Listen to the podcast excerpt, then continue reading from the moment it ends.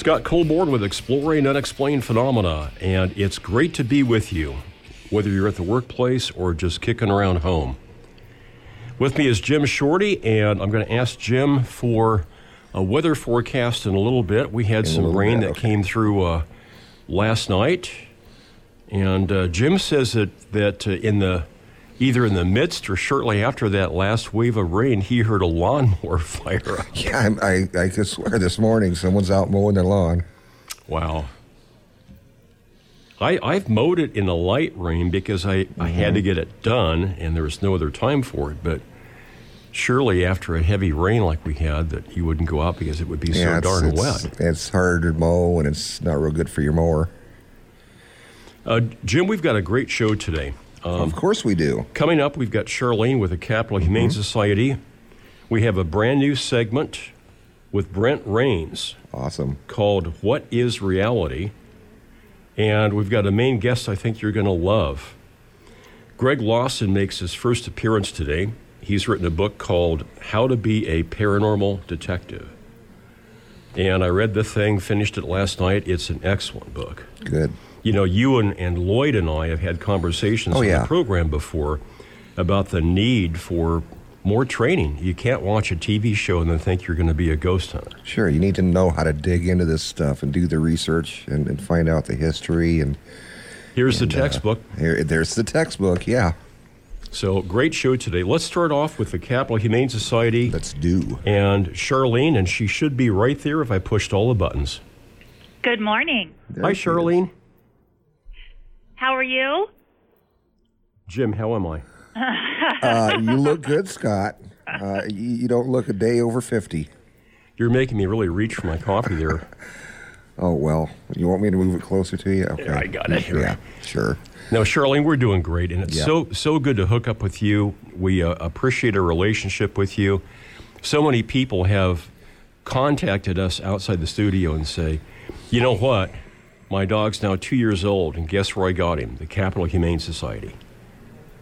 We love that. We also get updates on our Facebook page, and it is really inspiring and so motivating for us, the staff and the volunteers, to know that these animals are in great homes and doing well. So tell us what's going on at the Capital Humane Society. Uh, we always have some special events going on, and coming up on Saturday, July 13th, is Tails and Taps. So, a, a great way to help Capital Humane Society is to be a participant in our fundraisers. And so, this is one you could consider. Um, it is again Saturday, July 13th, and you can find all the details on our website at capitalhumanesociety.org. So you're going to be out there tap dancing with, with the dogs and cats, right? Perhaps. Perhaps. I guess we have to go to the website and find out. There you go. Also on the website, they'll find out about the Working Cats program.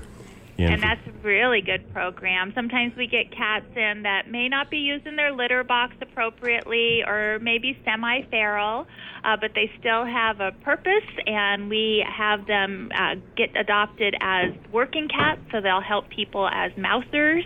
Um, they still need proper care, of course, and shelter and proper um, vet care, um, but you can learn more about that program also on our website. Uh, this is Charlene with the Capital Humane Society. If you'd like to follow along at home, we're going to talk first about cats and kittens for adoption. The website, you can look at pictures, is capitalhumanesociety.org. So pour yourself a cup of coffee or grab that glass of juice and go to capitalhumanesociety.org. And here we go. This is Cats for Adoption. We will start with Dean. And he's got a cute little pink nose. He's a year old, a domestic short hair, uh, knows how to strike a very cute pose, and wants very much to be the center of attention and a great new home. Okay, Dean, great looking cat, very inquisitive. Yeah. Jim and I can only imagine, too, what the photographer is holding in terms of a, a toy or a gadget. Dean's really looking. Uh, black and white kitty with stripes and, and details in the black, and it looks like a nice raccoon tail. You're right, yes. Okay, Dino, or Dean for short, looking for a great home, and his buddy is. Saber, who is a 10 year old neutered male orange tabby cat. He is a big cat, probably a little over 20 pounds, and just has one eye. Uh, he's also front declawed and seeking a great indoor only home. And he is just a sweetheart. So if you like a big, beautiful cat, ask about Saber. Oh, that's what a what a big guy. Lots of kitty to keep your lap warm. Yes, yes, more to love. Yeah. Butterscotch colored, beautiful cat. Okay, we've got Dean and Saber, and they've got a friend, and his or her name is. Wesley. And Wesley is a Flame Point Siamese, four years old, a neutered male, a very bright pretty. guy. He's also polydactyl, so he has the extra toes, so he's extra cute, and we want someone to meet this cool cat soon. That means one extra claw per foot. Uh, yes. yep. Uh, very, very un- unusual in, in in these parts. Uh, right, Ernest Hemingway had polydactyl cats at his abode in Florida, and uh, you could go down there, and the descendants of those cats still roam the grounds. we do see them um, regularly here, not all the time, but it is really cute when they have those little extra paws that they're needing. Okay, we've got uh, Dean, Saber, and Wesley. And in case these uh, pictures entice you, here's Charlene with Hours Open. We are open at our Pieloch Pet Adoption Center today and tomorrow from 11 to 5:30. Charlene, what's in your cup this morning? I'm doing iced coffee. It's very refreshing. Very good. Mm-hmm. Okay, Dogs for Adoption from the Capital Humane Society. We're going to start with Memphis, a little miniature pinscher, um, about six years old, a neutered male, full of personality. He's a little bit shy at first, but then once he trusts you, he's just a wiggly, happy guy. Um, he wants to be the only canine in the home and needs a home without children, but he knows the perfect family is out there that will just adore his companionship. So instead of walking into Memphis, you're walking with Memphis. right. There you go. Yeah, I can, gosh, I can think of the song. I'm trying to think of the artist. Um, dun, dun, dun, dun, dun, dun, dun, dun, dun, dun, dun, dun, dun, dun. I'm, I'm drawing a blank. In- Yeah, I'm afraid so. It'll- Yeah, it'll hello, come information, after- give Memphis, Tennessee. Yeah. Da, da, da, da. Okay. Yeah. I know- Enough I know of- the song. My frivolity here and my, my uh, musical lack of knowledge. Memphis, great looking dog. And he's got a buddy. Memphis's buddy is. So Memphis is our small dog, and Walter is our very big dog. He is a Great Dane available for adoption, 110 pounds, six years old, very dignified dog, a gentle giant, loves attention, um, would like to meet a wonderful new family today. That's a lot of dog. Yes. Great picture there. Uh, the Great Dane Walter. And he could indeed waltz into your home. Take a look at his picture on capitalhumanesociety.org on the website. And who's our third dog? Jackson. And Jackson's a happy dog, a three year old Australian Shepherd Weimaraner mix. Uh, very high energy, would love to play ball and go for walks, maybe even be a running partner. He's looking for a family um, that will be uh, his one and only. He doesn't care for other dogs, and he is going to be a fine companion. He's got kind of a nice uh, awareness and a grin going there for the Uh-huh. photographer. J A X O N, Jackson. Okay, we've got uh, Memphis, and that artist was Johnny Rivers, by the way. Uh, came to ya. Walter and, yeah, one more sip of coffee. Walter and Jackson, among great dogs for adoption. Take a look at their pictures at capitalhumanesociety.org. And please, today and tomorrow, go out and see them. Once again, here's Charlene with Hours Open. We will be open at our Pieloch Pet Adoption Center today and tomorrow from 11 to 5:30. Okay, my friend, thank you for all that you do, and my best to the staff out there and all the volunteers. Thank you for everything. Have a great day. Charlene and friends of the Capital Humane Society make them the first place you go when you want to adopt a dog or a cat. I'm Scott Colborn.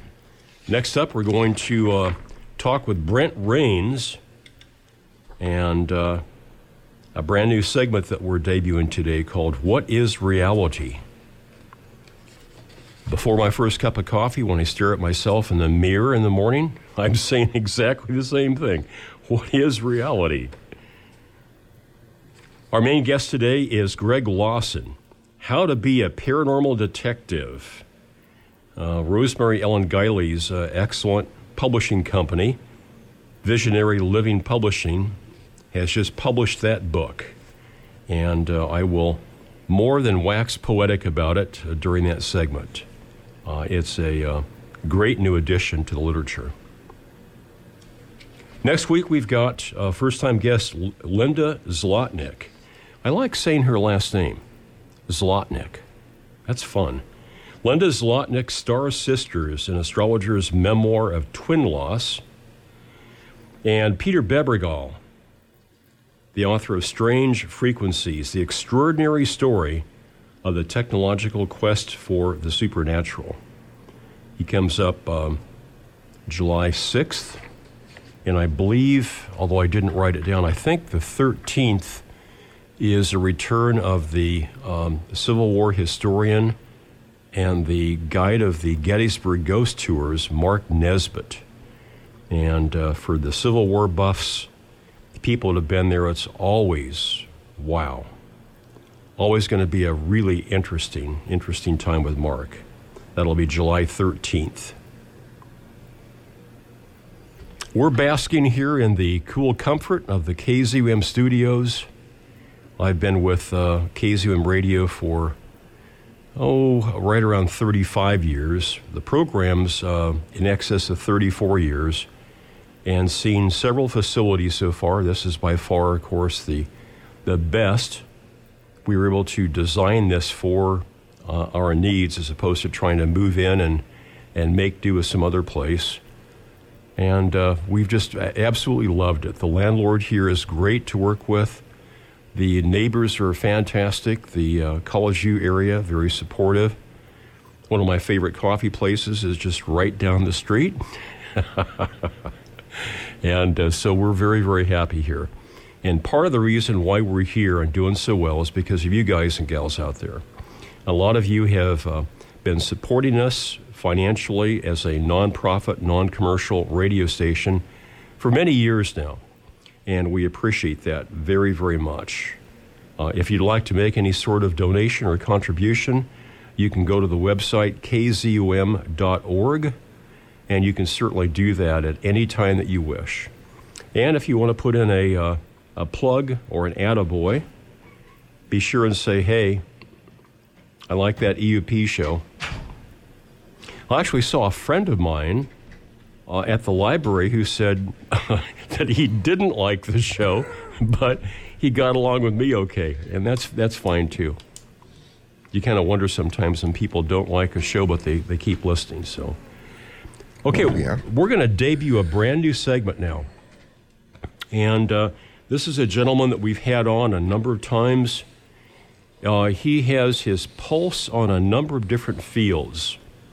Uh, he is an author in his own right, and he is the publisher of an excellent online magazine called Alternate Perceptions Magazine. And we'd like to welcome for now our regular fourth Saturday of the month guest, Mr. Brent Rains. And Brent, good morning to you. Hey, here I am. It's great hey, to. Thank, thank you, Scott, for that introduction and for inviting me to do this monthly spot on your, your program. It's a great honor, and I'm humbled. Well, uh, we've, you know, uh, Jim and, and Colleen and I, we've all talked and said, boy, we like Brent. Mm-hmm. He is so fun to have on here, and uh, he's got such a wide uh, range of interests. He's knowledgeable. And I would add my own personal uh, positive note. He's the guy that likes John Keel, as do I. And uh, so, Brent, it's it's great to have you here. Uh, well, so, thank you. This is your first program. How do you want to do this? What we've chosen a name. What is reality?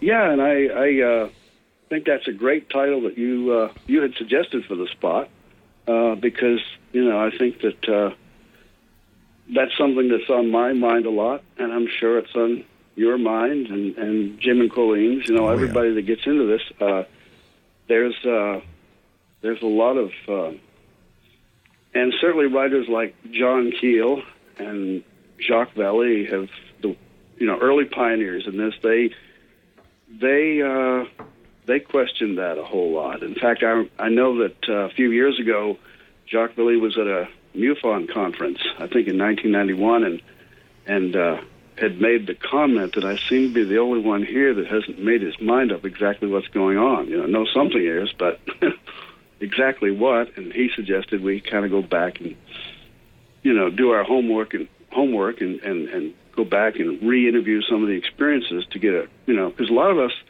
in the field uh, it's easy to get into uh, what the psychologists call confirmation bias you know where uh, you start to look only for the clues that uh, fit your belief system your personal beliefs and you know Keel was made the statement one time you know that uh, belief is the enemy and of course we all have some some some some degree of bias, but objectivity with all of this is really the the golden rule. Mm-hmm.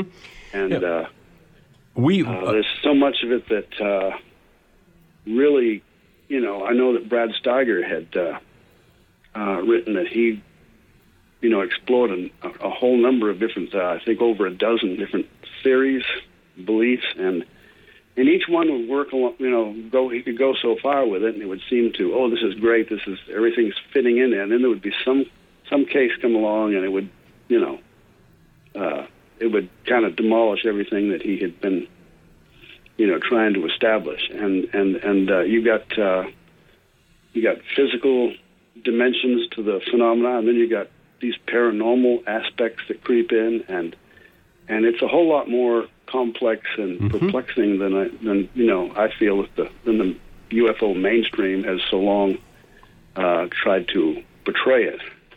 We uh, so, we've we've got a, a, consensus reality that we all uh, slip into and or live in um, every day. We've got laws that we adhere to and traffic regulations, and we've got social procedures and norms and expected behavior at work, um, in settings of family and friends, and so we all have these these sort of governing um, uh, themes that uh, help structure our lives. And then for many of us, Brent, something happens that uh, I've just called an extraordinary experience, and it really mm-hmm. it really causes each of us individually to sit back on our heels and say, wait a minute, wow, I wasn't even aware of that. What, what does that mean? Uh, am I going nuts? if I'm not going nuts, you know, how do I incorporate this? And so it's a little, maybe, maybe even more than a little. It's a nudge, and it's a it's a bump to maybe widen one's vision. Uh, Jim, last night I posted on Facebook, and Brent, you might have seen this. I posted that uh, six years ago, on the summer solstice, I was in Lincoln, Nebraska, and went out about 10:50 p.m. It's actually out earlier than that. And on my back deck, and happened to look to the south, and I saw a uh, UFO, an unidentified mm-hmm. flying object and I described it. I drew a picture of it, reported it to MUFON. Uh, and so last night I went out for about 30 minutes again, and uh, beautiful night. Watching for it. Some some passing clouds, uh, and enjoyed my my time out there. But um, but no UFO this time. No UFO. So uh, Brent, how is that that we all kind of live in in sort of channels, if you will, and we do our day to day thing, and then suddenly something happens and really can upset that apple cart. Yeah, and this is uh, you know this is something that um, more and more people are are starting to question. I mean, the stranglehold that the mainstream perspective has had so long, I think, is kind of crumbling some, and and we've actually got uh, people from the scientific community more and more who are becoming interested. And of course, now we've you know, we see this stuff on the History Channel where uh, people with the military are coming forward, and and uh, there seems to be a a, a new uh, a big change uh.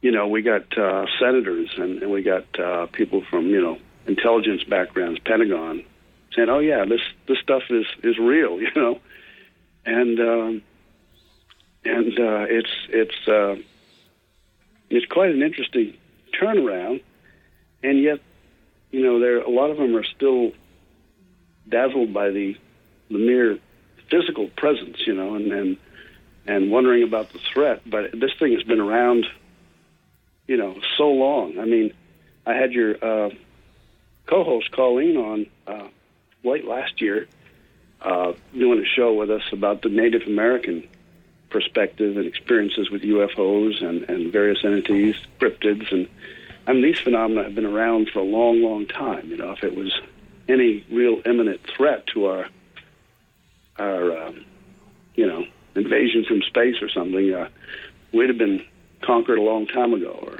destroyed, whatever. You know, um, but we have reports that are um, very, very anomalous and and I, can't, I think of Greg Bishop uh, out there in L.A., who you know, the excluded middle guy who has his own radio show, Radio Misterioso or something. That he uh, made a statement that uh, the UFOs are not only uh, uh,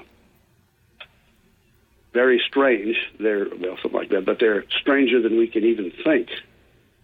Mm-hmm. And they're not only stranger than we can. Uh, yeah. Anyway, I'm sorry. Should have should have had that written on a note before I said it, but uh, it, it's true. It's hard for us to wrap our minds around these things. I mean, not only do we have things that people can see and appear very physical, but uh, very reputable people have described how what looked like solid craft suddenly like fly into a mountain, you know, a solid hillside. Sometimes a lady, down, excuse me, down in Brazil described how she saw this uh, cylindrical craft at close range slide into a, a hillside just feet from her car. You know, she come around a corner in a little valley, and uh, she was living in Brazil for a number of years and observed this. And another time, she even observed a uh, uh, this very strange four-legged creature inside her house that was, you know, partly visible, and uh, um, she could actually see partly through it. It walked up these stairs beside her, and it got to the top of the stairs and disappeared. And then she found three or four other people who uh, independently described seeing the same thing. Um, a lot of times, you know, uh, a ufologist will come across something like this and say, okay, well, that's not my field. I'm, I'm strictly dealing with the, the nuts and bolts, the physical ET craft, you know, because this is where they're they've been conditioned through the uh, literature and, and, what they've read to, to expect. And they say well, that belongs to the cryptid people, or that belongs to the uh, parapsychologist, or, or whomever. And uh, we need need more of a multidisciplinary approach, more open approach to these things. Oh, I agree. And and look at everything. Yeah, I agree. Uh, in fact, our, our main guest today, Greg Lawson, uh, he has uh, written a book called How to Be a Paranormal Detective, and he has a, uh, a couple of paragraphs in there where he talks about this very need that that's the way that we get more information we get closer to the truth. Uh, when you've got a ufologist that is laughing at a at a, a ghost hunter, and a ghost hunter that's laughing at a a out of body researcher, an out of body researcher that's laughing at a demonologist, a demonologist that's laughing at, you know, we, we need to look at these other fields because we can get information that really helps us understand uh, the phenomena. Uh, I, yeah, we need that multidisciplinary approach really bad. Um, we, uh, like in parapsychology, looking, I mean, there, there are so many experiences. I've always been interested in the contact experiences because not only do they describe the interaction or, or people have had close encounters with UFOs, but often they, there are all these paranormal uh, events, poltergeist, ghosts, and so on, mm-hmm. apparitions of various kinds that, that are, are cryptids that also enter into their their life. And uh, if you want to you know, um, survey or to understand the, the big picture, you've got to try to, to look at everything that the experiencer reports and describes. And uh, and there have been very few parapsychologists. There was the late D. Scott Rogo and uh, psychiatrist Dr. Berthold Schwarz who who looked at uh, those things. And Dr. Schwarz got interested in it because of of uh, John Keel, you know. And uh, Keel's perspective was uh, ghost aliens. What's the difference? Uh, he actually wrote that. So, uh, Brent, And, we're going to uh, send people to your website because you've got a, a newsletter that you publish, and uh, people can uh, sign up and read this for free. Mhm. yes, uh, it's uh, apmagazine.info, and uh, we have come out on the first of each month with a new issue. We have different articles and uh, interviews and book reviews, and uh, try to keep people informed. And, and all of our issues are archived. So if uh, anyone wants to, you know, look at other other features and articles, they're certainly welcome to do so. Uh, Brent, my best to you and your wife, your family, and it's great to have you as part of this team. Thank you so very much. It's an honor on our parts. Okay, well, well thank you, Scott. I, I sincerely appreciate it, and I look forward to further exchanges. Okay, we'll be talking to you again in July. All right. All right. Thanks, Well, Brent. thank you very much for having me. Brent Rains, the website is AP, that's the letters apmagazine.info. I'm Scott Colborn. We're going to be right back with Greg Lawson, How to Be a Paranormal Detective, right after this.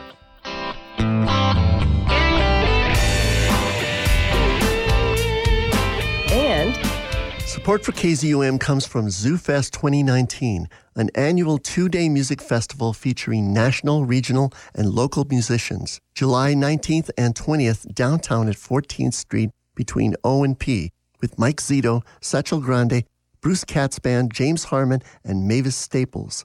Tickets, full lineup, and other details at Zubar. This program is made possible in part by a grant from the Corporation for Public Broadcasting.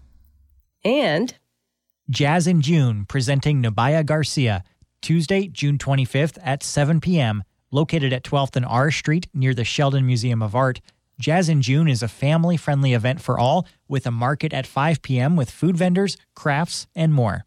Details for this season's lineup, VIP seating, and meet and greets at jazzinjune.com. My name is Manny Morales. I'm 45 and I coach youth football. It's still hard to believe because the high school me was a work in progress. But Big Brothers Big Sisters give me a real role model. And the young me needed a role model bad. My bigger brother's name is Ray, and Ray is the reason that this seven year old grows up to be a role model himself. Whether you donate money or time, you're helping Big Brothers Big Sisters help a child. Start something today at bigbrothersbigsisters.org. Brought to you by Big Brothers Big Sisters and the Ad Council. The full moon lights the silver rails winding around dark mountains and over steep gorges of jagged rock and one freezing cold rushing black mountain river. I wish there was enough time to describe all of the funny twists and turns that led up to now, but there isn't enough time because there's a ticking clock and the two passengers we care most about don't know anything about it. To see what happens next, visit read.gov to read The Exquisite Corpse, a riveting adventure pieced together by Jon Scieszka, Shannon Hale, Daniel Handler, and other popular authors. Explore new worlds. Read. Brought to you by the Library of Congress and the Ad Council. hey, the voice of the blues in Lincoln, Nebraska, KZUM Lincoln and KZUM HD.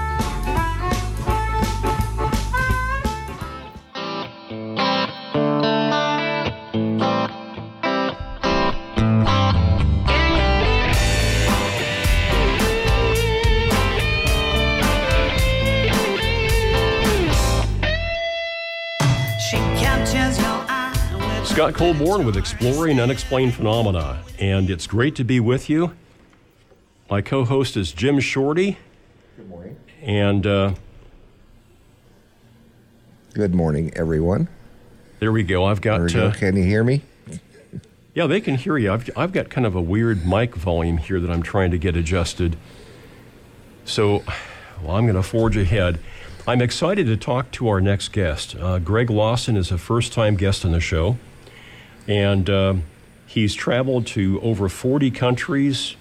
He's been to some of the wildest and weirdest sites on Earth and conducted his own investigation of their paranormal histories. Uh, Greg Lawson's got a 26 year law enforcement background uh, as a professional investigator, a police academy instructor, college educator, former expert witness for investigative procedures. I think he was a, uh, a marshal in charge of a firing range. I want to talk to him about that as well. And um, he's authored two books on the subject for spiritual and unusual activity. And Greg specializes in providing alternative perspectives to explain human experience. So, this book that he's written, How to Be a Paranormal Detective, um, Rosemary Ellen Guiley's company put this out, uh, is a wonderful addition. The parapsychologist Loyd Auerbach and you and I have talked about the need for something like this. Yes, we have. Um, Lloyd does an online class through the Rhine Education Center, and uh, this book could and may will be a textbook for, for that class and others. The book is How to Be a Paranormal Detective, and let's welcome Greg Lawson to the show. Hi, Greg. Hey, Scott. Thanks a lot for having me. Where do we find you this fine morning? Um, I am sitting at my desk at home with my 19 year old cat sitting at my feet. And is that, do you make your home in Texas? I do. It's uh, Georgetown, Texas. Yes, sir.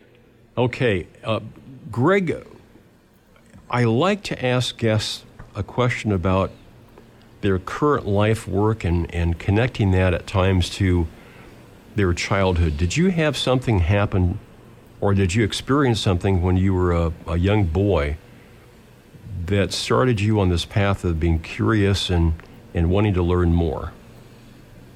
Two things. Yeah. Uh, one, I had an older brother. He was uh, about 12 years older than me, and he used to torture me. so that was that was part of it. Yeah.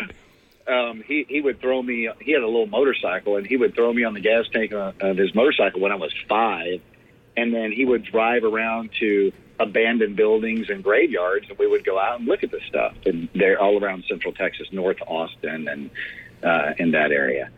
And so that uh, that led me down a, a paranormal explorer slash um, uh, you know uh, urban type explorer, urban and and rural explore, exploration. Uh, and also, I was raised Catholic. Um, without offending anybody, I'm I'm now a recovering Catholic, and uh, um, uh, but that that's where I that's where my foundation came from was um, very paranormal, very spiritual, very metaphysical, very. I mean, you know, you can go down the uh, the line on using all all of the adjectives you need to use about you know the Catholic Church as far as their beliefs and their practices and and that sort of thing. So that kind of formulated me uh, into being who I am all through high school and and then going into the military and then just kind of continuing that urban slash rural exploration slash paranormal exploration and research. Mm-hmm. So those those were the two things: uh, tor- uh, having a, an older brother who tortures you, and um, brought up in the Catholic Church. So there Uh, you go. I want to thank you for your uh, service, both in the military as well as in law enforcement. Greg, my brother, was a, a Lincoln police officer for four and a half years, and he's now semi retired. But um, so uh, I know a little teeny bit about what you guys in your respective uniforms go through, and I have nothing but admiration for you. Uh, my sincere thanks. Well, thank you. I appreciate that. Thank you. So, uh, with that background in law enforcement and the military, you took the investigative procedures and how one does an investigation and have written a book laying out things that we also can employ. Is that a fair kind of Right. thumbnail assessment? Absolutely, yeah. Uh, from from my experience of the places I've been, and the uh, you know, I, I typically uh, read the history of wherever I'm going to go, and then I will go to that place and see if the history matches it and whatever the lore is, uh, and then kind of do that. And I've, I've, I've always done that. And then about halfway through my law enforcement career, I was like, wow, there's a whole bunch of people kind of doing what I'm doing, but you know they have no formalized training at all in conducting an investigation. They're just kind of and and I'm not faulting anybody for that. If you're if you're a car salesman and that's what you do, and as a hobbyist you you know investigate paranormal uh, situations or activity or lo- locations, um, and you go do that, that that's fine. But you know, if you're going to uh, be a, a car salesman, you probably should take some some classes on selling, some classes on interviewing, some classes on finance, insurance, that sort of mm-hmm. stuff. And that's where it seems like a lot of the paranormal stuff stops. It stops at the EMF detector. It stops at the spirit box. It stops at you know the uh, the echo box. It stops at these technologies and these methods that um, you know when you test them, they, they're typically not repeatable, and so it, it, the scientific method falls off of it a little bit. But to clarify this, I'm not a debunker, and I'm not. Um, I, believe it's something else.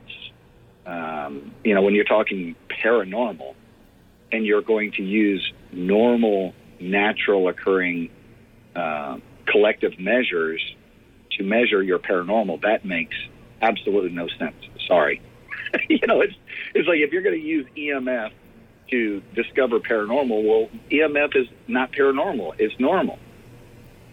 So you know, there, there's this step that we need to take from being a ghost hunter, which I, I define a ghost hunter as what I did in high school: get some beer, get some cigarettes, go to the cemetery, run around and scare each other, and you know, do that. And then I, I talked about being a paranormal investigator. Well, you find a, a legend and you go to that place and you you know uh, set up some de- detection equipment uh, observation equipment and then you see what happens and then you get your results out of that I, i'm i am encouraging people i'm not i'm not diminishing what people are doing i'm encouraging them to take that next step mm-hmm. let's go ahead and throw a little psychology in there as far as in your interview with your experiencers Yep. Let's throw a little bit of you know uh, scientific technology in there on how these these instruments that we're using to find paranormal activity, h- how do they really work and what are they really doing?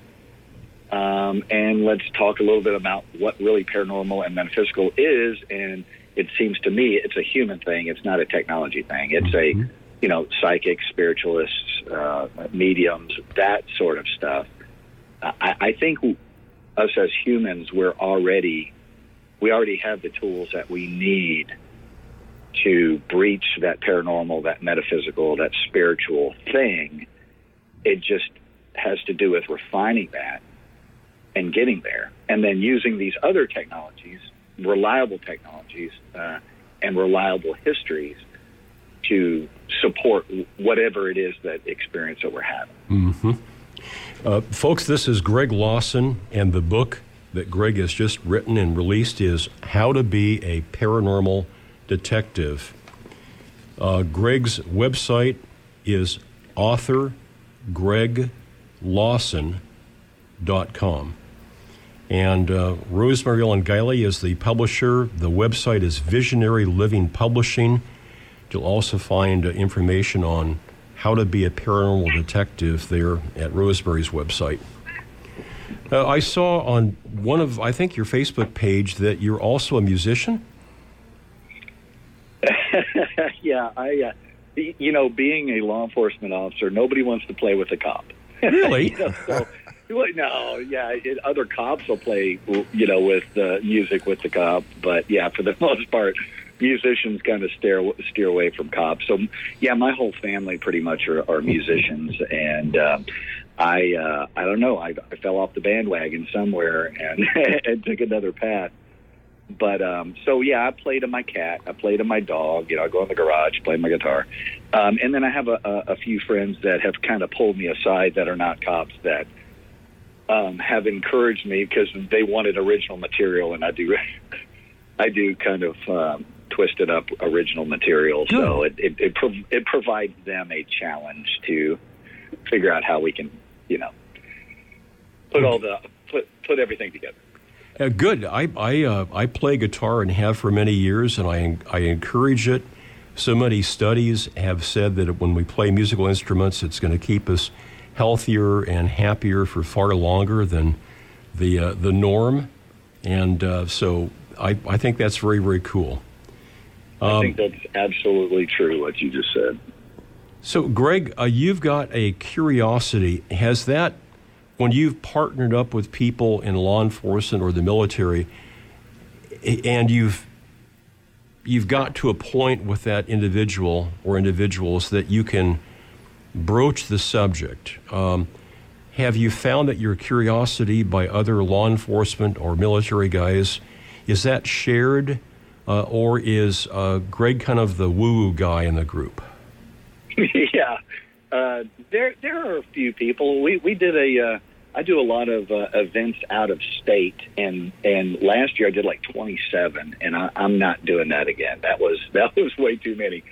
And so I've kind of stuck around Texas this year. I'm doing a couple uh, outside of Texas, and that's it. And I'm I'm kind of in a creative cycle, I guess. I'm I'm writing a, uh, another book and, and doing some other projects. Good. And but but I did a uh, an event uh, with the Klinge brothers down in uh, Corpus Christi at the Lexington, the uh, um, the aircraft carrier that's moored down there. It's a museum, uh, and you know there there were hundreds of people that were killed on that ship uh, during World War II, and so uh, by default, in and of itself, you know, there's a lot of history, a lot of stories, a lot of legend uh, out of there. So when we did this event, I had like 20 cops from uh, the area where I work uh, ended up showing up down there uh, to to spend the night on the Lexington and hang out and and just see what's going on. So that was a lot of fun. That was the most I've ever had a- anywhere. And for the most part, you, you know, there's Michael Shermer. I don't know if you're uh, uh, familiar with Yep, him. He's uh, he was a, a editor for Skeptic magazine and and and does some really cool work. But um, he's not a skeptic. He is a cynic. Do not be confused. I respect him highly. Uh, however, if you say ghost, he's going to roll his eyes. In law enforcement and professional investigations, in interviewing, interrogation, cross examination, body language is huge. Body language tells you the things that the people don't want you to know. Michael Shermer is a cynic, and I love him. He's a great guy. I've learned a lot from him. But when when you're talking to somebody about something that's outside of their belief system, um, and they roll their eyes, or they exhale, or they cross their arms, or they, you know, there's all these different little things that people can do that will will tell you that. And and that's the problem is the the cynics have uh, hijacked the word skeptic, and in doing so, have made you know uh, uh, paranormal investigators uh, try to distance themselves from the word skeptic. Skeptic is what you have to be, not what you may be or might be or whatever. It is what you have to be if you are an investigator. Period. Done. If you are not, you are a cynic or you're gullible. One of the two. So you know you can you can choose. You know you can be that uh, true believer syndrome where nothing you can convince them otherwise. That orb is grandma coming back to you know tell them you know that she's watching over them. Well, you know it wouldn't have come up on a, an analog you know in, in a film camera because it doesn't have any digital artifacts in a digital camera, and that's where it came from. There there are orbs that are very suspicious, very interesting, but most are going to be digital artifacts from a digital camera. And when you swallow that, you go, okay, now I'm looking for the ones that are not. Not just every one of them is. So I, I, I encourage these uh, people that are running around and doing the, the field work. You know, they really are. uh, and they're collecting information. Be very, you know, aware. Be a skeptic in what you're looking at, so that you can make a good decision. hmm I'm always uh, uh, chuckling, Greg, when the um, closed minded skeptics, the cynics, Yeah. then have their own personal experience with I the love it. Extraordinary or unexplained. Yes, I love it. So can I can I tell you a story about that? Please. Okay. So I have this man who's probably been the kindest man I've known in my life. Um, his name's Randy Hanshaw. He runs a uh, a horse rescue in Fredericksburg, Texas, uh, and it's a big draft horse rescue.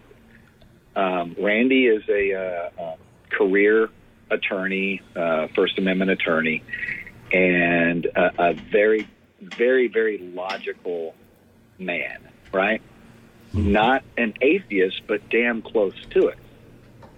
And he always, you know, he'll roll his eyes, go, "What are you doing now?" You know, he'll laugh, whatever. We'll talk, and I, you know, I go out and hang out with him, work with the horses. Well, he uh, he calls me up one day and he says, um, "Hey, come down to the ranch and and uh, I, want, to tell you something." I said, "Well, yeah, okay. Well, when when do you want me to come down?" Uh, next week, whenever. I said, "Well, what do you want to tell me?" He goes, well, "I want to tell you in person." Okay, so I go down the ranch. We're out there shoveling horse poop and you know spreading hay, and he goes, he looks at me and he goes, "It happened." And I was like, "What happened?" He goes, "You know, a couple of months ago when I went to England," I said, "Yeah." He goes, "I went to Wales," and I said, "Yeah." Uh, and he goes, uh, "I got there, and I knew the hills. I knew the town. I knew the air. I knew the smell. I knew the buildings." And I'm like, "What do you mean you knew?" He goes, "I knew. I knew where I was. I, I knew who I was." I'm like, "What?" he had gone and done uh, after he got back. He did a DNA test. Guess where all his people are from? Wales. Yeah. Wow. Now, immediately he dismisses it. He says, "You know, if dogs can have, uh, you know, instinct, you know, and it could be passed on from parents, you know, to be afraid of something or know what to eat or whatever it is. Why can't human beings do that? So this is probably just a physiological uh, thing that I experience. I said, dude, it's beyond that. You know, it's not. And so he's just. It, it, you- you saw it on his face. It was like this little glimmer of hope. Like, wow, there's something else going on here Mm-hmm. and and I love that, and especially for him because, like I said, that he's he's on the the Michael Shermer level of of, of skeptical, you know, cynic, uh, and so anyway, Uh, As a musician, uh, many, many years ago, I experienced uh, an extraordinary state that was not the product of drugs or alcohol. It was playing with a bunch of guys that I had a lot of time with, and we were playing, and suddenly um, we all shifted into a state of awareness where things slowed down. I I knew what the other individuals were going to play before they played the note. They had that same sort of ESP connection with me, and we looked up with wonder and amazement and these dumb grins in our face, slowly nodding our heads, going, "Wow." And so that was one of my first personal experiences with a altered state or an extraordinary level of being. And I, I've since found that also with people that have had these personal experiences with the extraordinary. Um, Greg, have you had a sense, and I know that you bring all your investigative uh, skills and background to the interview, but have you had that sense at times that when you talk to the people that are relating their personal story, that you sit back and say, My God, I believe them. I think they, they have had this. yes, yeah. Um, here's here's where I, I'm I doubt doubt myself quite a bit because I've been wrong before, you know. And, and when you when you've done a, a you know hundreds, if not thousands, of criminal cases, um, and in those cases, you're you know you don't want to ever indict somebody. You don't want to ever write a, an affidavit saying that this person committed a crime and, and arrest them and put them in jail unless they did it. And it, uh, I've done it a few times. I've put people in jail that were absolutely innocent, uh, but at the time, uh, the evidence, the circumstances, and my feeling uh, uh, about the situation, um, you know, led me down a different path. And I, in my uh, criminal work, I do my best not to do the instinctual thing, not to do the the gut instinct or the you know the intuition thing. I try to go specifically by uh, you know the circumstances and the evidence. Period, and just just do that.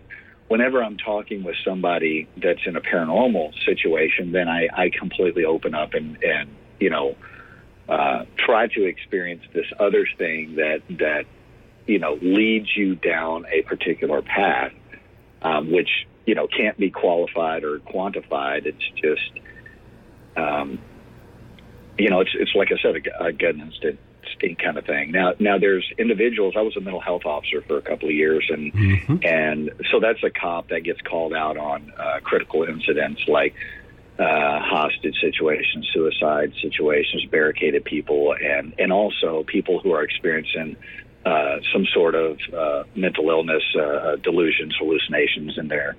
Uh, the regular uniform cops don't know what to do with them, so they call in a, a, a CIT or a mental health person. And so I would go and, and do interviews with folks. And I've done lots of interviews of abductees, and uh, there's been very uh, a lot of them that I completely believe that they believe their experience that that this experience did happen to them, but I don't know if it was an alien that did it. I don't know if they were actually abducted and they went to a spaceship, but they, in their mind, for sure, experienced it. Just because I get no cues of deception at all on the person. Uh, and then they don't don't try to explain their way out of it. A lot of times, people will try to put in too much information as far as you know validating what they're saying and, and, and that sort of stuff, and it and it gets away from what they really experience. So yes, absolutely. This is Greg Lawson, the author of How to Be a Paranormal Detective. And Greg, when we come back from this top of hour break, let's have a hypothetical situation where you have the ability to of how you would approach this um, alleged incident and what you would do to try to find out more. Okay. Okay. Greg Lawson. The website is authorgreglawson.com. You'll also find Greg Lawson, L A W S O N, on Facebook. He's our special guest, and the book uh, published by Rosemary Ellen Guiley's publishing company, Visionary Living Publishing. It's a great book, folks. How to Be a Paranormal Detective. Jim Shorty and Scott Colborn and Greg Lawson, and you guys and gals, stay tuned for more. We are exploring unexplained phenomena.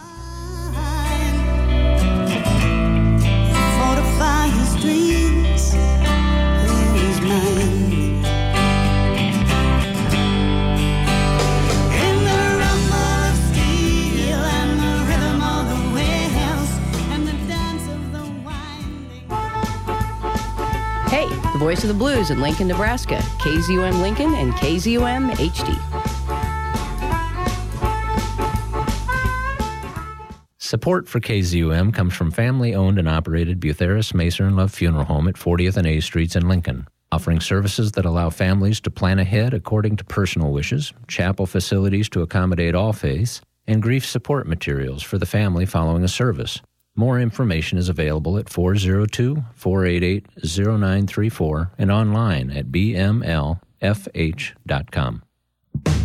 The KZUM Summer Concert Series runs every Thursday at 7 p.m. through August 1st at Stransky Park near 17th and Harrison. Join us in the great outdoors with live music and food trucks. This week, a funky double bill with Jaguar James and the House Band, plus food by Pepe's.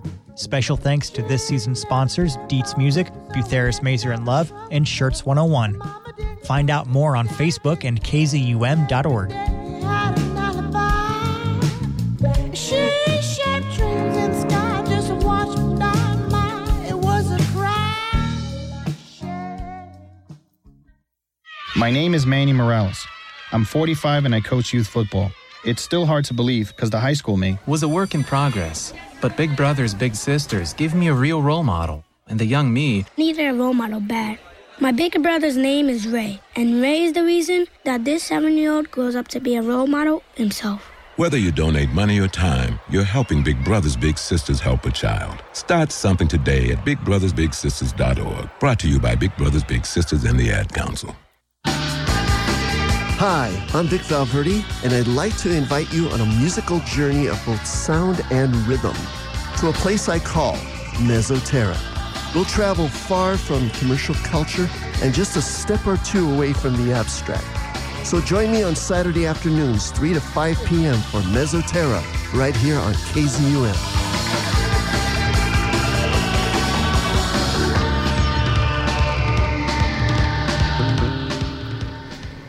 Scott Colborn with Exploring Unexplained Phenomena. Stay tuned at 12 noon for Beta Radio. I have no idea who's going to be chairing that or what the uh, program content is. It's an exploratory program. And uh, so if you're curious, stick around Beta Radio at 12 noon. Our guest is Greg Lawson, the author of the brand new book, How to Be a Paranormal Detective. Mr. Lawson's got a, a career as a law enforcement officer and also military background, and he brings to bear his investigative techniques and has laid out in a book a really good plan for a lot of folks that want to do more than just simply be curious about the paranormal. Greg, let's say that the, the phone rings and or you get an email from somebody that describes a situation that they're uh, that they're having. Uh, how would you go about uh, this whole process of the investigation? Uh, the first the first part is uh, I, I kind of just let them tell me what it is, uh, and then I delve off my my questions for them. I will be steering kind of around the subject, but trying to figure out what their motivation is.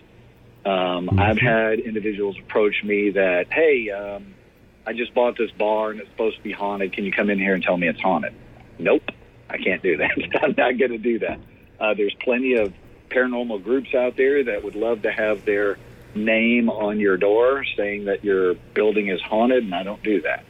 Um, I, I help people with experiences that they're having, or if it's just really interesting, then I will, uh, you know, if there's some really interesting phenomena, I will go in and look at it. Um, but most of the time, people just want something to stop or want to try to understand what it is that they're experiencing. So um, I will kind of try to figure out what their motivation is for doing this. Uh, the next thing I, I, I'll try to meet with them someplace and actually uh, do an interview with them, which you know, I mean, it's just who, what, when, where, why. I'll let them do that. I'll let them tell their story the way that they tell it. Then I will go back in and clarify specific things because people don't always tell a story in a chronological order. So I'll go back in and I will try to place this information in a chronological order, repeat it back to them uh, to make sure that I understand what they were trying to explain.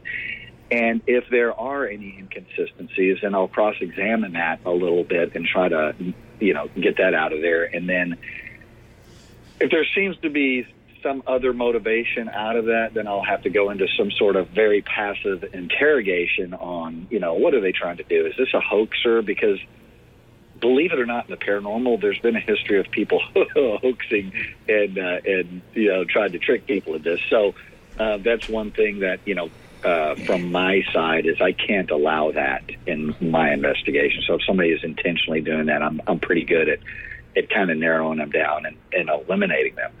But if I if I vet that witness, if I realize that this witness does believe that they're having some sort of uh, um, you know paranormal uh, unnatural thing happening to them, the next thing I'm going to do is uh, I need to, you know, vet them in a way that um, we're not going to get, you know, my brother Vinny uh, repeat of, you know, uh, somebody identifying somebody uh, that's across the street and they can't even see, you know, across the room. So um, we'll have to go back in and let, let's see what's going on. You had mentioned, you know, as far as your experience uh, as a musician, um, the first thing you did is you qualified your statement. You said, I wasn't on drugs. you know, I, this was just some sort of metaphysical, with some sort of, uh, you know, just really crazy thing that happened. And, and I completely get that. Um, so, you know, you go into, you know, what, what's the drug history in this person, psych, psychological history, you know, are they an alcoholic? Um, uh, you know, could it be poisoning from a prescri- prescription drug or something else? Uh, could it be due to a head injury, you know, lack of sleep, high fever, uh, you know, uh, brain cancer, tumor, cyst, abnormal, you know, some sort of abnormality in their in their processing, or, or even epilepsy. So you have to be able to go through that. When somebody is not willing to share uh, their medical history, and especially if they're having visual experiences, Mm-hmm. um, I, I have people that I can go to that we can get an MRI, and that's something that will isolate things very quickly. Uh, and that MRI will, you know, pick up uh, any kind of injuries to the brain or uh, abnormalities uh, to the brain that may affect the visual cortex, may affect the auditory cortexes, and so we have to eliminate that stuff. I'm not saying that in every one of uh, my investigations I do this, but in the more advanced, uh, very interesting investigations, we will end up getting to that point. The interesting thing is, is as soon as somebody says, "Yeah, I don't, I don't want to do that. I don't want to answer that. My medical history is my my personal thing, and I don't want to talk to you about it." So, okay, well, that's something that's part of the investigation that we need to eliminate all the naturally occurring things first, and then go to the paranormal, not go to the paranormal first.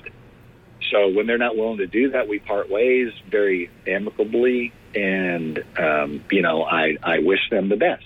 Mm-hmm. Uh, but to conduct the investigation has to go pretty in depth. And it's funny because I've talked to a lot of uh, uh, paranormal investigators, and like, well, how many investigations have you done? I'm like, eh, I have to look at it, but not, you know, uh, I, I haven't really sat down and numbered them.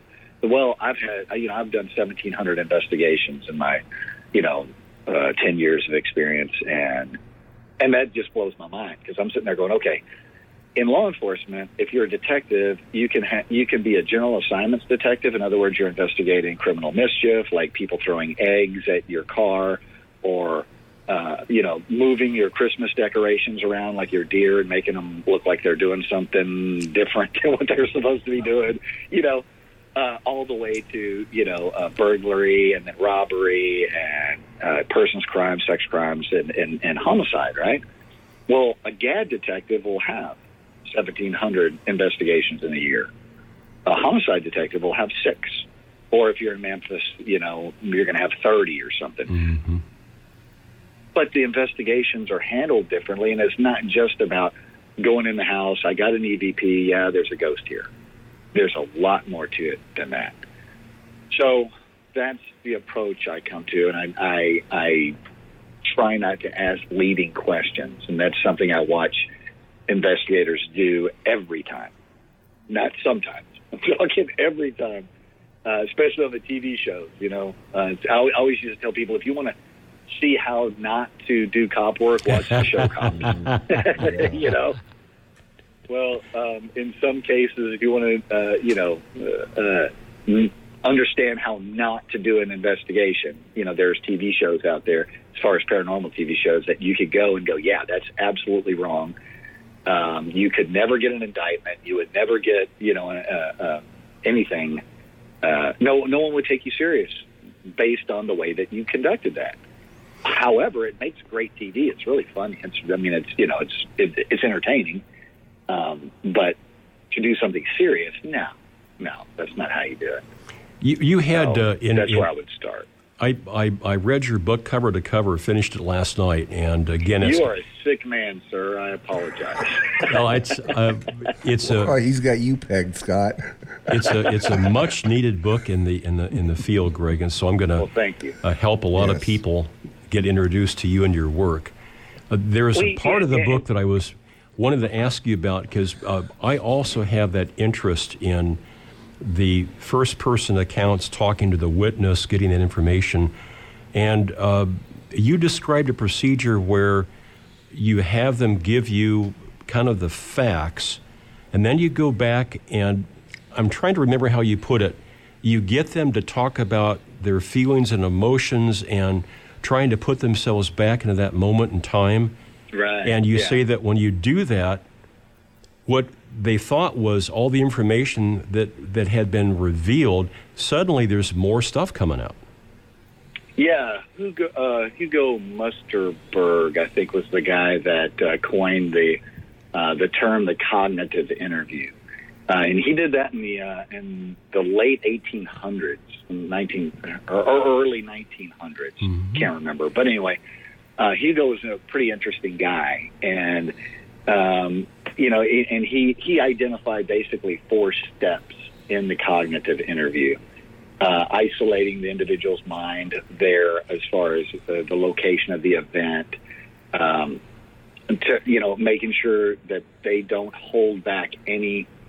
Because a lot of times when you're when you're telling uh, your story, uh, you may feel that something is not important, so you don't address it. So you encourage them not to hold back anything, even if it's yeah, there was a you know there was a snail crawling along the, the ground.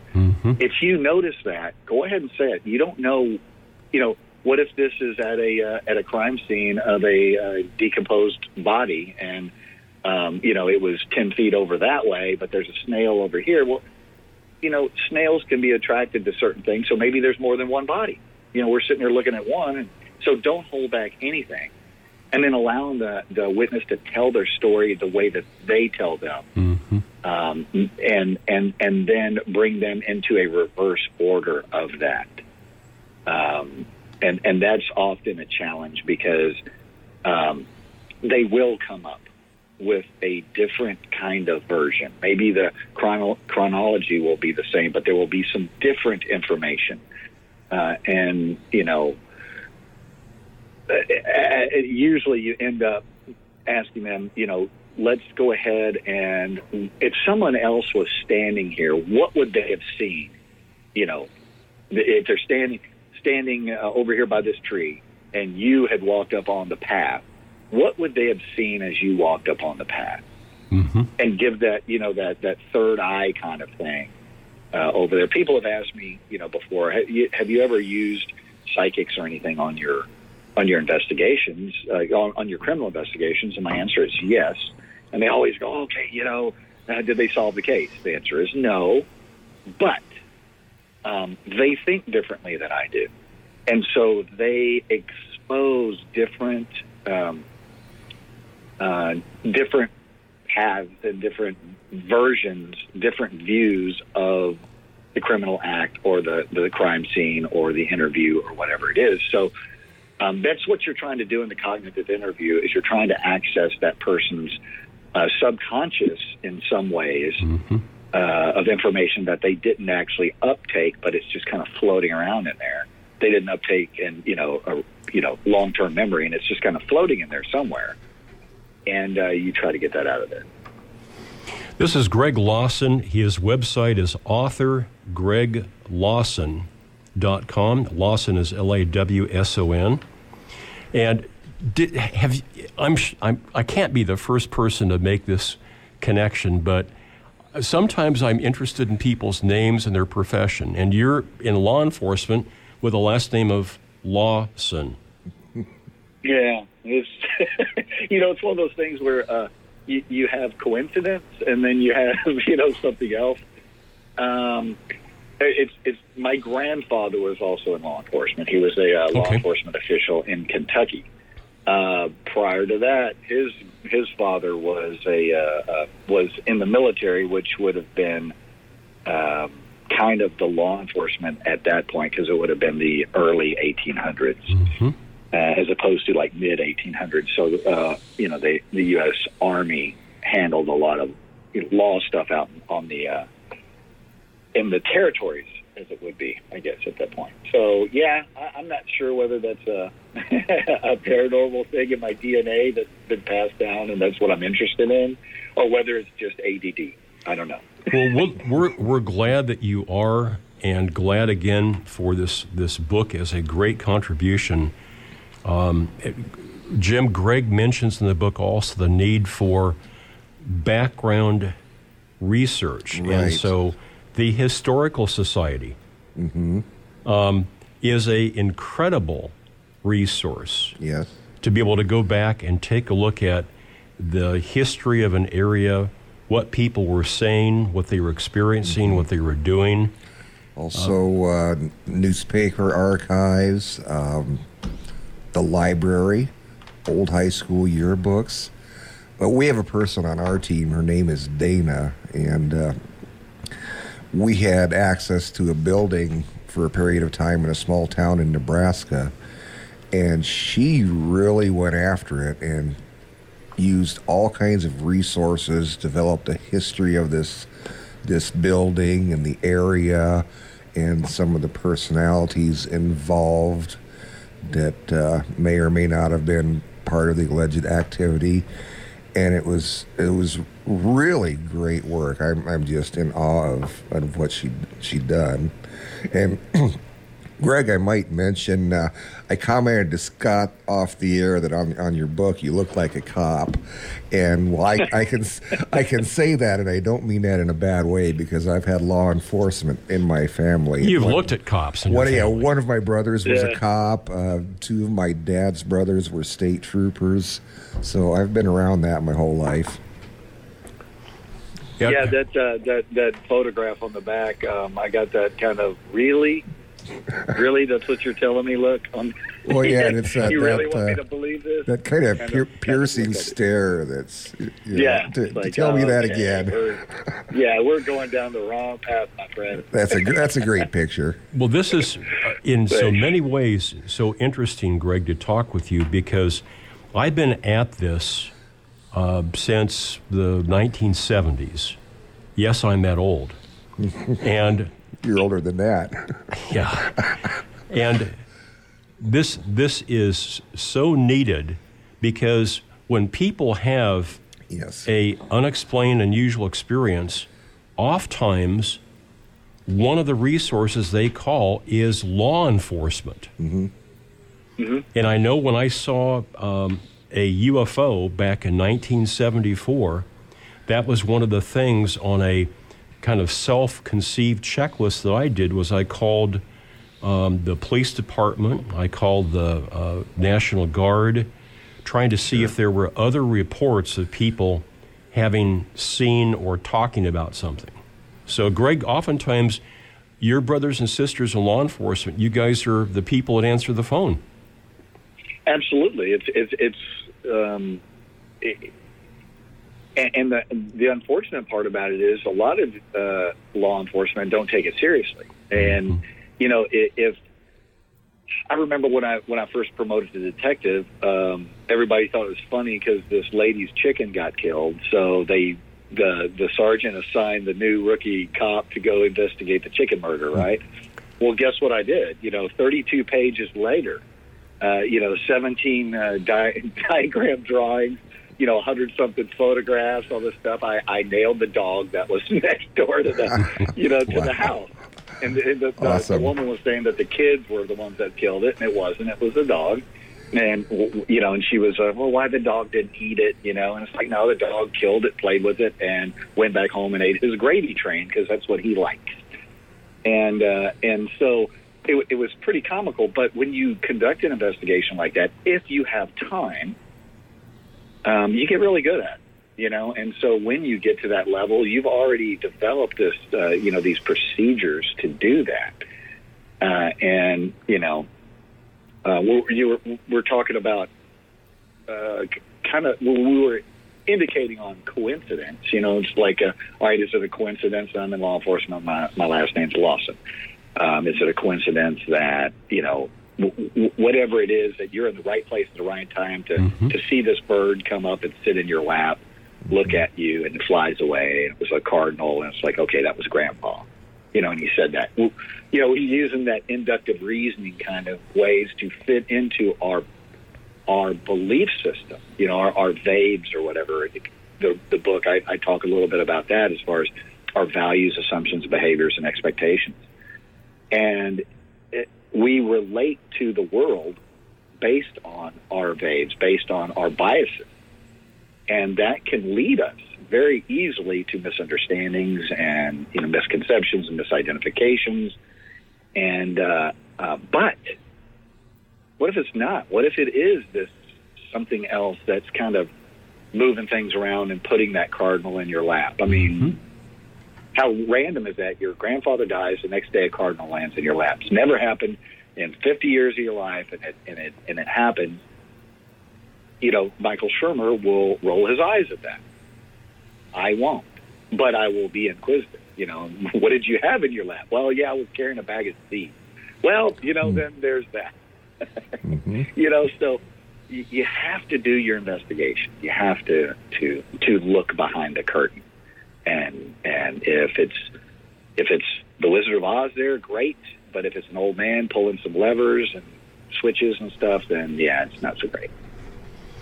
Uh, is it uh, important to talk with the people that are telling you about their experience at the location or at a separate place? Um, so I typically would like to interview them in whatever uh, the, is a comfortable atmosphere for them. So if we want, if they want to do it at their house, but the location of the event was someplace else, I would rather go ahead and do it at their house where they're where they're uh, comfortable uh, and in their environment. If this was a law enforcement criminal case, I would not want them in a comfortable environment. I want to put them in an uncomfortable environment, and you know, and and interview them in that way. But when you're trying to help somebody, obviously, you know, you don't want to give them PTSD or, or you know add to their PTSD on the interview. Um, so I, I'd like to do that, but then if they're comfortable going back to that scene, then absolutely doing a walkthrough is is key because um, you know you can tell me one thing and I get it in my head on how it happened, but once we get to the location, I could have had things completely backwards. You know, um, that happens a lot when people give you directions on north, south, east, and west. Well, Oh, yeah. moving north. You know, uh, they don't know what north is. you know, they and, or, or you get it wrong. So it, it's important. Yeah, when I was a kid, my dad would play a game with me. He would say, What direction are we heading? And I would just try to make up a guess. I had no idea. It was only when I started driving a car, operating that same machine, that I then started to develop that awareness of, okay, the sun's over here, or this is a landmark, and I know. So that's when I started putting that together. Um, And most people don't. Most people don't pay any attention to that, especially people today, because they rely completely on Google Maps or, or you know, some other um, mapping system. Uh, you know, if I need to know where to go, I could just turn on Google and say, "Hey, uh, I want to go to the restaurant." And they say, "Okay, take a right here, take a left here." It's it's pretty scary as far as when when we get new cops nowadays uh, to have to go in and, and explain map orienteering to them and how you get from one place to another without technology. It's it's pretty challenging. Well, and I and I have to tell people all the time that it's your Google Earth, your maps, your whatever. They're only a guideline. You should know your route beforehand. Yeah. Otherwise, you'll drive off a bridge or drive into railroad tracks or something because it's, the the route is wrong. Uh, Greg, when we come back, uh, I want to talk to you about uh, the gut or intuition. Okay. Greg Lawson, the author of How to Be a Paranormal Detective. The website is authorgreglawson.com. You'll also find information on his book at visionarylivingpublishing.com. I'm Scott Colborn with Jim Shorty and uh, the parapsychologist Loyd Auerbach. And Jim and I have talked several times on the show about the need for something like this. And lo and behold, here it is. Yep. Yep, and uh, it's a great book, folks. How to Be a Paranormal Detective. We'll be right back with more conversation with Greg Lawson after this.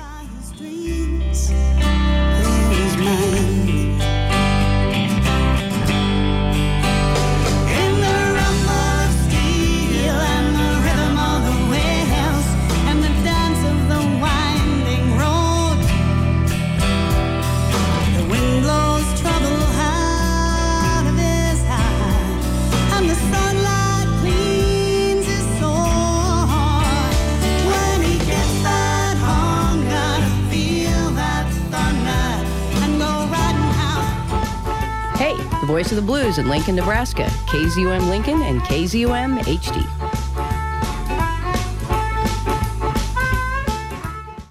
Support for This Week in Lincoln comes from the venues with listings here. This is live music happening this week in Lincoln. On Saturday, June 22nd, Bailey's Local hosts a street dance with Lloyd McCarter and the Honky Tonk Revival in Eagle. On Sunday, June 23rd, the Zoo Bar hosts Zoolarius at 8, and Lucas Minor and Endless Highway start at 8 at the Playmore. That is live music happening this week in Lincoln. The full moon lights the silver rails winding around dark mountains and over steep gorges of jagged rock and one freezing cold rushing black mountain river. I wish there was enough time to describe all of the funny twists and turns that led up to now, but there isn't enough time because there's a ticking clock and the two passengers we care most about don't know anything about it. To see what happens next, visit read.gov to read The Exquisite Corpse, a riveting adventure pieced together by Jon Scieszka, Shannon Hale, Daniel Handler, and other popular authors. Explore new worlds. Read. Brought to you by the Library of Congress and the Ad Council. Hi, I'm Vic Valverde, and I'd like to invite you on a musical journey of both sound and rhythm to a place I call Mesoterra. We'll travel far from commercial culture and just a step or two away from the abstract. So join me on Saturday afternoons, 3 to 5 p.m. for Mesoterra, right here on KZUM.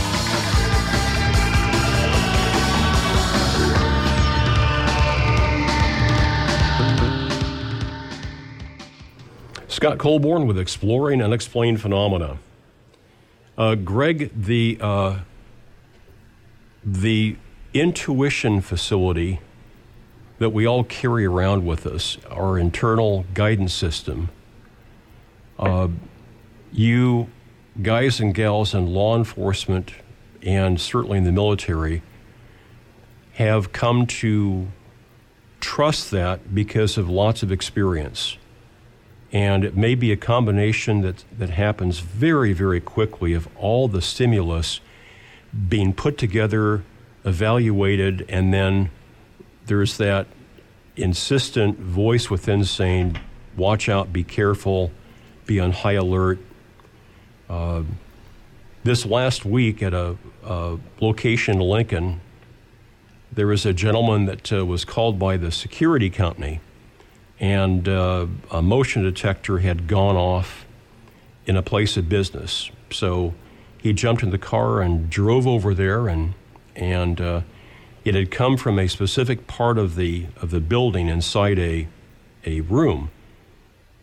So uh, he had locked the door, walked in, and uh, no evidence of any breakage of anybody in there. And so, as he began to walk into this room where the motion detector had gone off, uh, he said, It didn't feel right. So, his, his gut was saying something was going on there. Um, he disabled that motion detector and still had the perimeter set up, went home, went back to bed, and then early the next morning, a security camera in that room recorded a video of what looks like a, a ball of energy rising up in the air and then going outside the camera's uh, uh, range. So something triggered his intuition. Something told him, watch out, be careful. Um, you've experienced that professionally, both in the military and also in your work as a uh, investigator of the paranormal. And you've talked to some people that have described the onset of their experience by saying that it didn't feel right. They're trying to describe, aren't they, Greg, almost a altered state that's happening. Something is occurring that all their senses come on full alert. Right. Um, I, I've talked to a, a, a lot of people. I've done a, lot of uh, uh, interviews, both you know, uh, as a mental health officer in, in strange things, but also as things that are very normal. Uh, you know, uh, walking down an alley, thinking that uh, you know the, the victim says they were walking down an alley and they felt that somebody was watching them, and as they rounded the corner, all of a sudden something happened, and you know, and it, and it goes from there. And they knew um, that something was not good. Now the question is: is were they picking up something other than uh, that would normal normally happen? In other words, you have uh, brain structures that are designed to keep you alive. Your primal brain, which is a reptilian brain. Um, uh, human brains are a reptilian brain wrapped in this big spongy thing that makes us human, makes us aware of. Uh, it makes us able to say I am me and understand what that means. But the reptilian brain doesn't do that. Reptilian brain keeps you alive, keeps you safe, keeps you procreated, keeps you, you know, uh, uh, and fed. And th- there are some other little structures, the amygdalas and stuff, that are designed to keep you alive. And so, um, you know, uh, you, you can rely on those and you know that will give you tactile experiences as far as you know uh, temperature changes um, you know you feel a breeze that sort of stuff on your skin um, and then your ears and all, all the rest of your senses are all processing all that and they're you know they're they're they're basically creating a math problem that equals danger or equals safe right Mm-hmm. so it's dark. You're walking down an alley. It's two o'clock in the morning. Uh, you know, you sh- you should have taken the, the the longer way around where it's lit, but you decided to save some time. You made a poor decision. Uh, you know, your your heightened awareness is getting higher and higher and higher, uh, and and you you can experience type one or type two errors in that. Type one error is you're you're walking in the woods and the bush rustles makes a noise. So you draw your weapon, you point it at the bush, you cover it, and you realize, oh, it was just the wind. You holster your weapon, you continue moving. Or you can walk by the bush, it rustles, and you go, oh, it's just the wind, and you don't draw your weapon, and the tiger gets out and eats your face off. That's a type 2 error. That's bad. So you always want to try to keep yourself on the safe side uh, and, and make the type 1 errors. But of course, we don't want to pull our guns on every noise and everything like that. So there's this weird balance that's going on uh, in all that. And that that leads to what you were talking about is is you know what is this intuition? Is it a physiological thing that happens within our brain, uh, and it's and it's due to our training that we've had. You know, don't stick your finger in the light socket. And our experience that we had, I'm not going to listen to mom. I'm sticking my finger in the light socket. oh wow, that hurt. I'm not going to do that anymore. You know, you you have that, and it evolves into is it a brain structure? Is it training? Is it experience? Or is it something else? Something outside of what the brain, what a, a, a you know, a, a contemporary psychologist would tell you how you make decisions and how you interpret it, your environment. So yeah, you know, um, gut instinct, insight, intuition, all of that that you have, uh, um, it needs to be taken into consideration, and you need to pay attention to it. You know, you you're in a it's twelve o'clock at night, and you're on the 14th floor of a parking garage.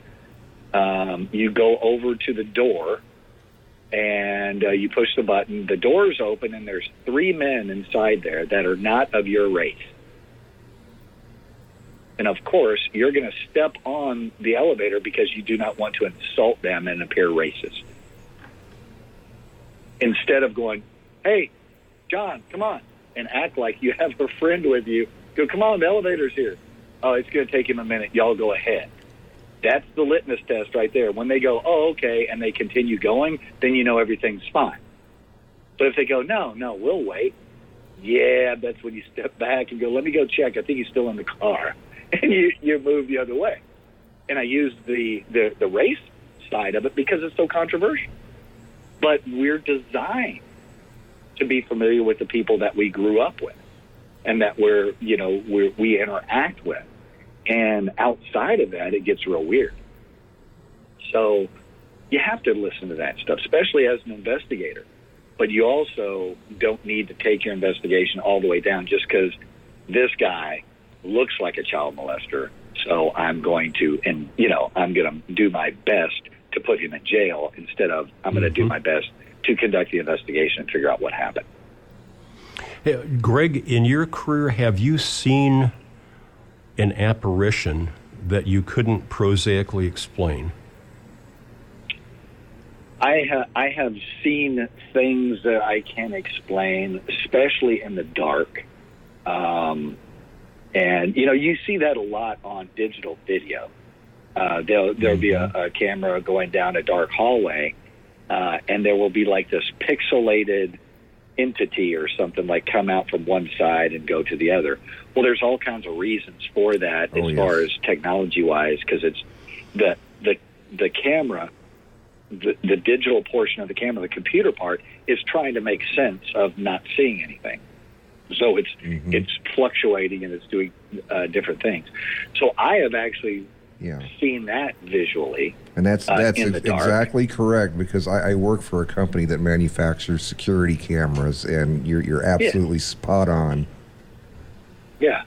And so you, you and, and you know, and I say that in general because if I have a piece of video that somebody wants me to to look at, I'll look at it and go, yeah, that's unusual. And they're like, well, see, so it's a ghost. No, no. Let's talk to the expert. I'm not an expert in video. I got a friend of mine that that uh, does uh, you know vi- video forensics. Let's throw it over in his lap and let's see.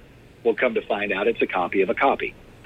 You know, if if it if they've copied it off of something, if it's not the original thing, uh, then uh, the the digital format changes in the back, and you can't see any, uh, you know, hoax manipulation that somebody may have, you know, drawn a, a spaceship on the video and made it fly across the screen. It looks great, uh, but if you don't have that original copy of that video to be able to forensic, forensically go in and, and examine it, and it's a copy, well, it's it's interesting. That's all you can say.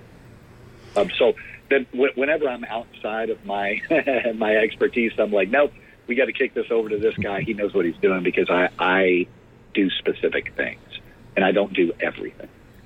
Um, so, yeah, the the intu- intuition is huge. You know, I, I've worked with cops before that haven't been to a single interview school, and they are masters at interviewing, cross-examining, and and uh, interrogating people, and they do it specifically just on their instinct, the way they feel, the way the person's reacting. They just and they're really great at it. Of course, they could be sociopaths too, and you know they just really don't care, and, and you know they just are, are trying to paint this person into a corner to to get them to confess. But it's pretty amazing when you watch it happen.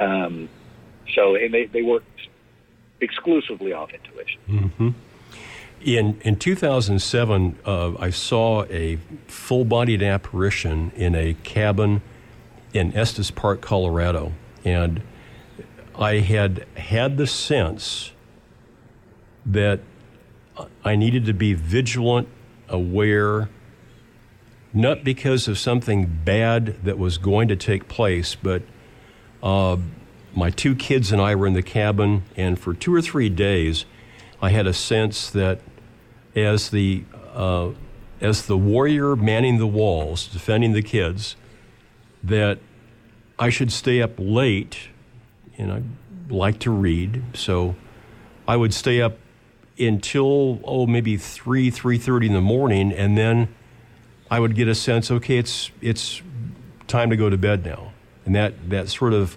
need to be aware would would leave, and I would sleep, and that that happened for two or three nights, um, and I'm I'm getting plenty of rest, so I'm not uh, not shortchanged there.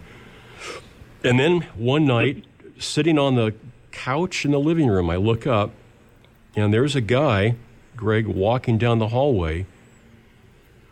And he takes about three steps and takes a hard left and goes into the bathroom. And I'm thinking that reptilian part of my brain is I'm starting to shout down the hallway for my daughter to see if she's okay because he was walking from the bedroom area. I'm starting to rise and get on my feet, and I'm going to go after this guy because we got somebody in the cabin. Even though later on I could think through this rationally and say, you know, it was nighttime. I checked all the windows; they were locked. Everything was door access doors were good. You know, our vehicle outside is locked up. I, I'd already done that safety check, but I was responding to this visual thing. There is a threat. There's somebody in Right. our cabin, and uh, so I advance on that bathroom door because there's only one way out of that. And when I get there, there's nobody in the bathroom. So I think back, and that was one of the reasons why I asked you about intuition because I'd had what I now believe was sort of a precursor getting me ready for this, saying, be aware, be awake, be vigilant, know your surroundings, because something may or may not happen. So in 2007, I, I joined the club. I can't tell you who this mid 20s young man was. Um, I can close my eyes, Greg, and see him plain as day. And that has helped me to have more empathy for others that I've talked to that have said stuff like, let me tell you the story, and by the way, you're going to think I'm crazy, but because I've been down that road too. Right.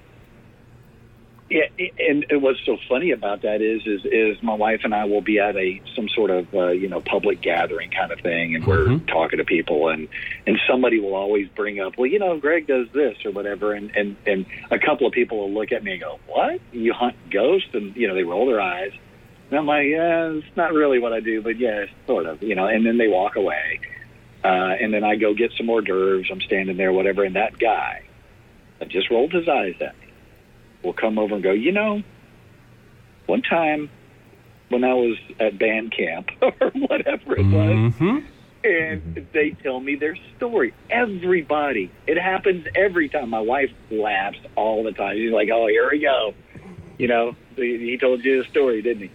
And uh, it seems like just about everybody has one. Yeah, and and some of them are some sort of misunderstanding or, or something. But you know, I've had so many stories told to me. I've had so many, you know, people just sharing experience, not really wanting to conduct an investigation on it, but just like, yeah, man, I, I have cops that come to me and go, hey, can I talk to you? And I'm like, I'm like the, you know, the the pseudo psychiatrist on strange experiences for cops because they don't want to tell anybody else because Right. they'll be in the psychologist or psychiatrist office, Yep. you know and uh, you you get uh, you get points deducted in your uh, you know your MMPI, your your multiphasic personality disorder. I mean, personality say that multiphasic personality inventory. Uh, when you take your test, to whether you're stable or not to be a cop, and you lose points if you say that you saw a ghost or believe in the devil, or you know, there's all these parameters that that they look at. Um, so, you know, I've, I've had people uh, really send me some nasty emails about, yeah, you don't know what you're talking about. You're just a debunker. You're this and that. And it's like, no, I'm not. You don't know what you're talking about. I, don't respond to them that way, but I, I just don't pay attention to them. Um, you know, until you have your own experience, you won't understand. And I, I don't agree with that. I can watch a train wreck, and I don't have to be a conductor. you know, I don't have to be a train conductor in order to recognize this. So if all of this is happening everywhere and all these people are having this experience, I have to say there's something more. There's something to it. I've had multiple um, mediums or psychics talk to me and they'll ask me, "Have you ever seen anything?" And I said, "You know, I, I've seen some things I really don't can't explain, but I can't say, you know, it was a full-bodied apparition." Walking down the hallway, turning left in the bathroom. That has not happened to me. And they're like, we wouldn't think, so, or they would say, you know, I, I wouldn't think so, or I, yeah, I, I can imagine not. And I'm like, why do you say that? It's like, well, they don't like you. Wow. And I'm like, well, that's Wow, almost yeah. inconvenient right there, you know. Uh, so that explains everything. Um, I've had multiple uh, psychics and, and mediums tell me that, uh, and I'm, I've had experiences that were very strange. I, I, if you read the book, I don't know if you remember the uh, um, "Saved by an Angel" story. Yes. Uh, yeah, and so I mean, she absolutely saw angel wings out of my back and a huge halo, and I came up and I saved her and uh, and saved her baby.